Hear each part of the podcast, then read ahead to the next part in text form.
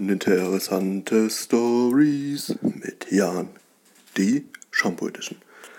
Hallo und herzlich willkommen zu Uninteressante Stories mit Jan, heute in der Shampoo Edition.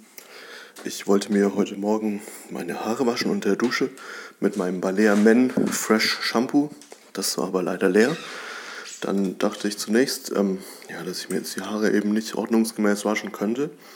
Habe dann allerdings gemerkt, dass mein Duschgel der Marke Cliff mit der Geruchsrichtung Eisflash tatsächlich ein 3 in 1 Produkt ist. Das heißt geeignet für Körper, Gesicht und Haare. Das hat mich natürlich sehr erfreut. Dementsprechend habe ich es dann benutzt, um meine Haare zu säubern. Das hat auch wunderbar geklappt. Und nun bin ich mit frisch gewaschenen Haaren erfolgreich in den Tag gestartet. Das war Uninteressante Stories mit Jan, die Shampoo Edition.